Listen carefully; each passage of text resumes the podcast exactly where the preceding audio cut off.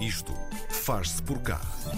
Na sua segunda edição, o palco do Festival Solos Ibéricos traz a Lisboa o melhor da criatividade luso-espanhola. Começa amanhã, dia 22 de outubro, e conta com propostas de criadores de diferentes gerações para ver ao longo de cinco fins de semana até 20 de novembro. Para nos contar tudo sobre a edição deste ano, temos no Isto Faz por Cá a diretora artística e executiva do Teatro Ibérico, a Rita Costa. Olá, Rita, bem-vinda. Olá, Olá, bom dia. Bom dia. Rita, antes de viajarmos hum, por estes solos ibéricos, hum, acho que temos de falar hum, um bocadinho sobre o nome do festival. A origem tem um, um duplo sentido, um duplo significado. Qual é a história e qual é o conceito? Começou um bocadinho desta procura eh, de uma identidade eh, advinda do espaço que habitamos, não é? Do próprio teatro ibérico. Um, e surgiu muito também desta, desta tentativa de conexão entre as pessoas e as- o espaço, as culturas eh, de onde elas vêm e, e- e onde elas hum, desempenham as suas funções artísticas. E, e estes solos ibéricos também surgiu muito dessa necessidade de trazer, de trazer para Lisboa um bocadinho da cultura hum, do nosso país, que apesar de ser um país tão pequenino, é um país também com culturas tão diversificadas e diferentes. E, e por que não juntar o nosso país irmão também ah, aqui ao nosso, ao nosso espaço? Tu, hum, esta é uma segunda edição, o que quer dizer que no- foi no ano passado ah, aconteceu a primeira. Isto quer dizer que era imperativo fazer uma segunda edição, tendo em conta o balanço ah, positivo do ano passado. Sim, nós tivemos uma, uma boa receptividade por parte, por parte do público e os próprios artistas que adoraram vir ao Espaço do Teatro Ibérico também e quisemos, quisemos fazer esta segunda edição e temos, temos muita vontade de fazer mais edições deste festival. Um, adveio não só de um balanço positivo que fizemos também, mas porque sentimos que cada vez mais um, é imperativo também trazer outros artistas, dar espaço a outros artistas na cidade de Lisboa. Um, e essa sim foi a nossa, a nossa grande vontade também de fazer esta segunda edição. Hum, Vamos olhar para o, o cartaz. Há propostas que tentam ah, agradar ah, a todos os gostos, ah, ir tocar um pouco a todos os gostos. Ah, o- o que é que nós podemos encontrar em cima do, do palco do, do Solos Ibéricos este ano? Podem encontrar cinco espetáculos bastante diferentes uns dos outros, mas que apelam a qualquer, a qualquer faixa etária, desde miúdos a graúdos.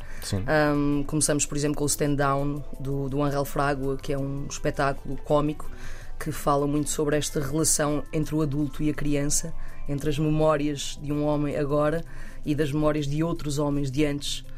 Um, passamos para o fim de semana seguinte com o uh, Mesha Show You, que é um, que é um espetáculo de clown por uma grande artista que é a Rimena Cavaletti.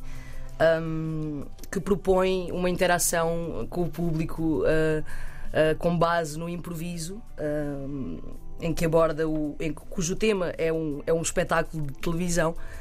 um, e todo o espetáculo é criado à volta desta atmosfera de, do que é que o público propõe e do que é que o público também uh, participa, não é? Passamos depois para, para uma peça do coletivo 8, uma companhia sediada na Madeira, ah, com os que emigraram, que é uma peça baseada em recolhas de testemunho- de testemunhos de pessoas que partiram e outras que ficaram na Ilha da Madeira.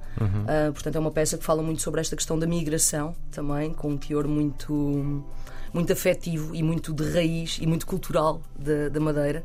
Um, e depois passamos para o Samucracias, da Máquina de Cena, uma companhia do Algarve, ah, que também fala muito sobre esta questão da migração. Um, é quase um cântico feito a três vozes, é na verdade uma peça que surgiu de uma parce- parceria com uma artista chilena, com uma artista colombiana e uma artista e, e a Máquina de Cena, que é a companhia do Algarve, um, que fala muito sobre esta questão do querer sair de um país em guerra. um, para onde é que se vai, o que é que se quer, quais os objetivos. Portanto, é uma peça que também nos fará refletir muito acerca desta nossa presença atual, uh, política, ideológica, social uh, no mundo, não é? E qual o nosso papel nele.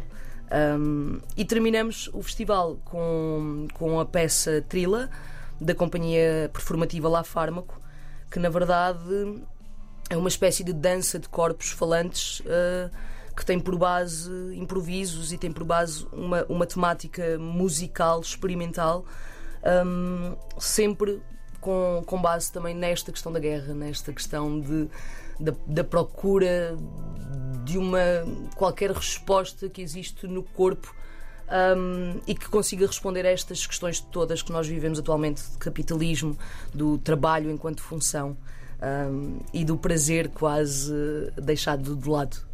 Hum. Este é, é um festival que tem aqui uma certa abertura para um, uh, eh, receber criadores de diferentes gerações. Ou seja, temos aqui os que estão a dar os primeiros passos, temos aqueles que já estão bem estabelecidos também na sua arte. Esta é uma forma de chamar público muito diversificado e, ao mesmo tempo, também criar aqui uma certa sinergia entre os artistas? Sim, esses são os principais objetivos também do festival. Não só criar sinergias entre, entre os artistas uhum. uh, e o público, mas também criar uma espécie de regularidade uh, como, como uma espécie de porta aberta na cidade de Lisboa também, para artistas que não têm muitas vezes espaço para também apresentarem as suas propostas. Uh, e essa é uma vontade muito grande do Teatro Ibérico também, é sermos palco e sermos uh, veículos Sim. para que isso possa acontecer. Como é que fazem essa, essa pesquisa? Como é que construíram o cartaz? Existiram companhias e criadores que já conheciam, foram à procura? Onde é que os encontraram? Como é que estabeleceram esses contactos? Na verdade, alguns criadores nós já conhecíamos.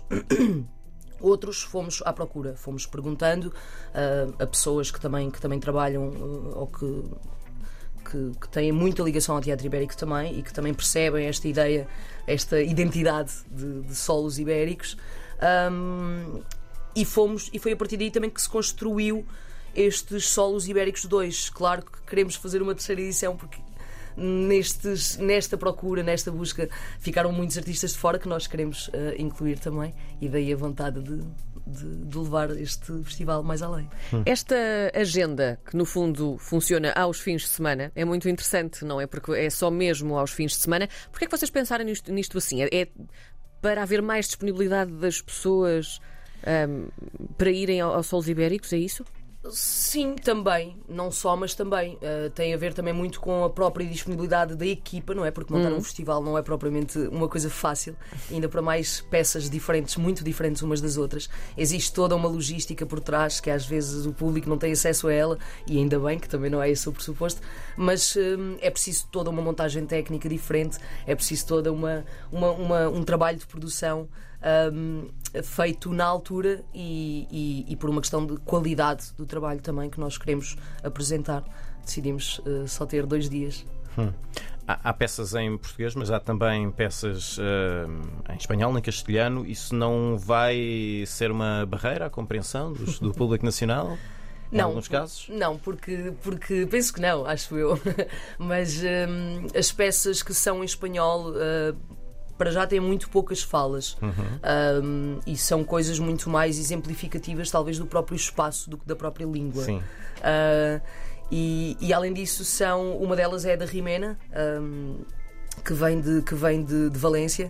Uh, ela tem muito. A interação que ela tem com o público é uma coisa muito mais de jogo cénico uh, de, uh, do que propriamente de fala, portanto. E a outra é La Fármaco, que é uma peça, é uma, é uma performance um, que é muito mais uh, intuitiva, é muito mais de sentido, de sentidos, de apelar aos sentidos do público do que propriamente de apelar à escuta do texto ou de, da palavra. Essa escolha foi propositada eh, quando, quando foram à procura fora de fronteiras de, de ter.